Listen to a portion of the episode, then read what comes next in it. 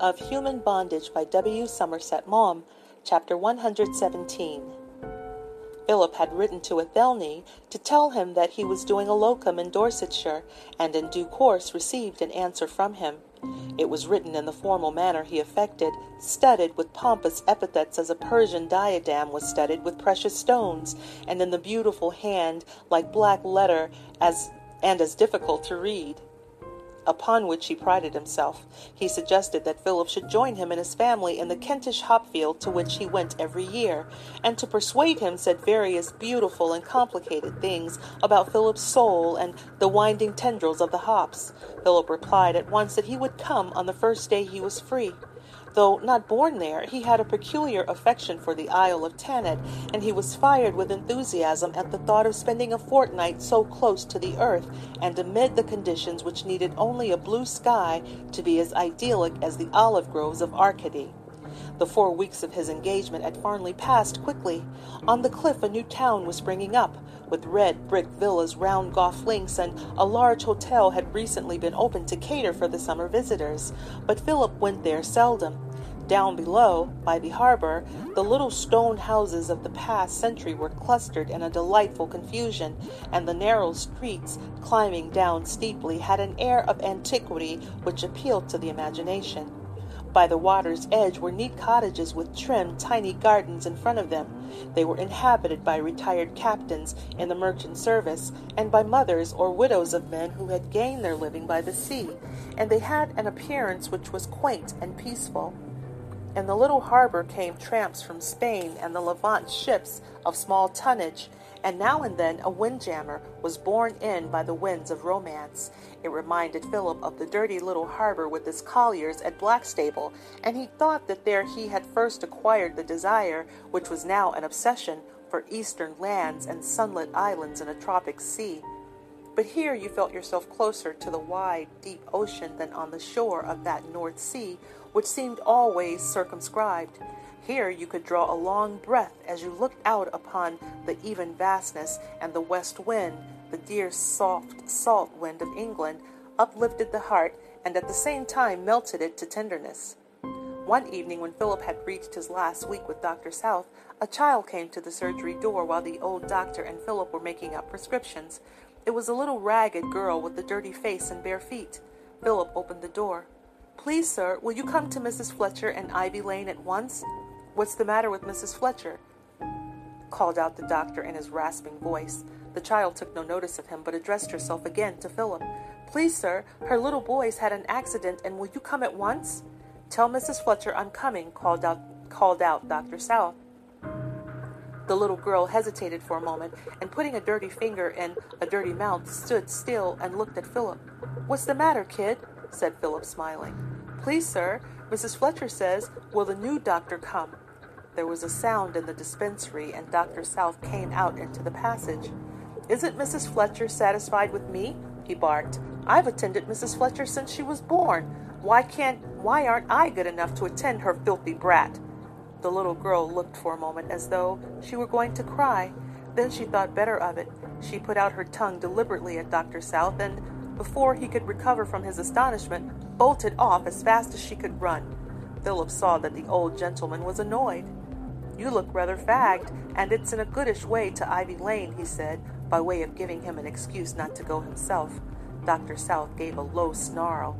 It's a damn sight nearer for a man who's got the use of both legs than for a man who's only got one and a half. Philip reddened and stood silent for a while.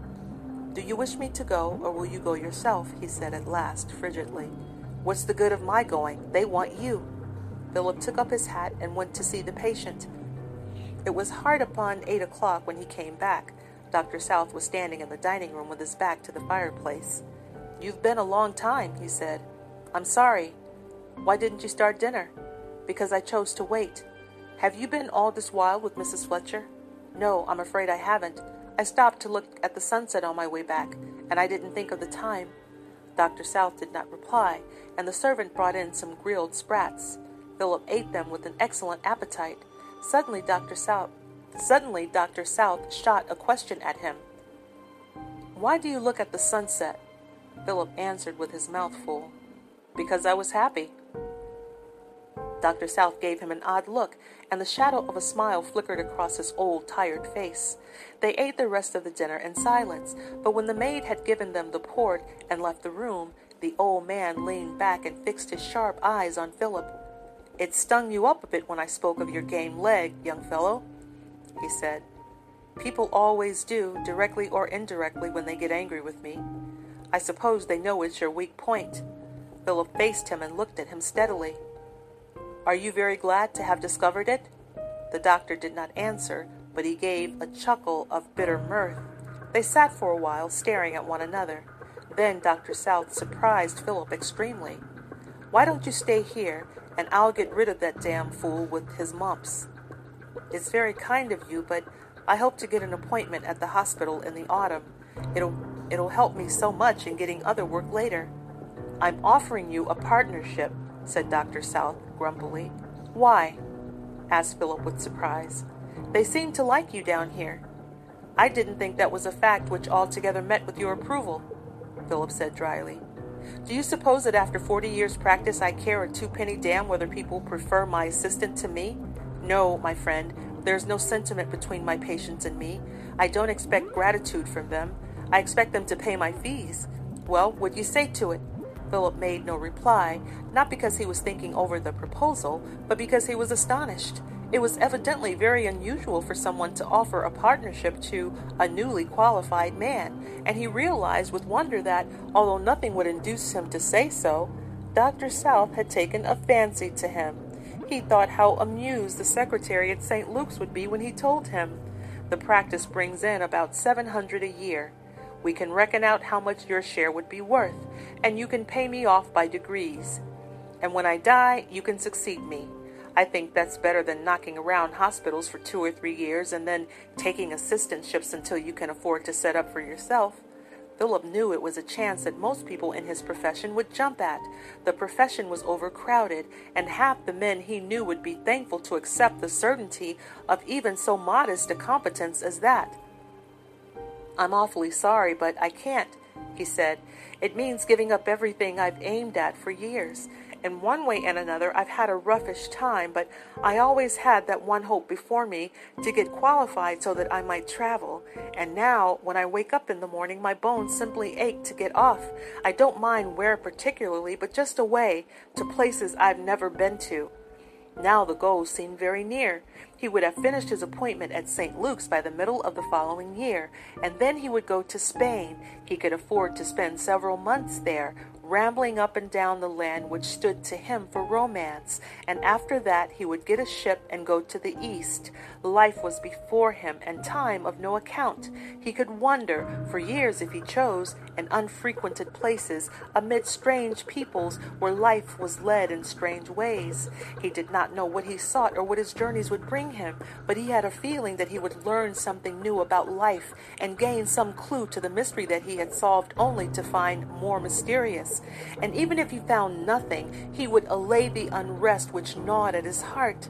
But Dr. South was showing him a great kindness, and it seemed ungrateful to refuse his offer for no adequate reason. So, in his shy way, trying to appear as matter of fact as possible, he made some attempt to explain why it was so important to him to carry out the plans he had cherished so passionately. Dr. South listened quietly, and a gentle look came into his shrewd old eyes. It seemed to Philip an added kindness that he did not press him to accept his offer. Benevolence is often very peremptory. He appeared to look upon Philip's reasons as sound. Dropping the subject, he began to talk of his own youth. He had been in the Royal Navy, and it was his long connection with the sea that, when he retired, had made him settle at Farnley. He told Philip of the old days in the Pacific and of wild adventures in China. He had taken part in an expedition against the headhunters of Borneo and had known Samoa when it was still an independent state. He had touched the Coral Islands. Philip listened to him entranced. Little by little, he told Philip about himself. Dr. South was a widower. His wife had died thirty years before, and his daughter had married a farmer in Rhodesia.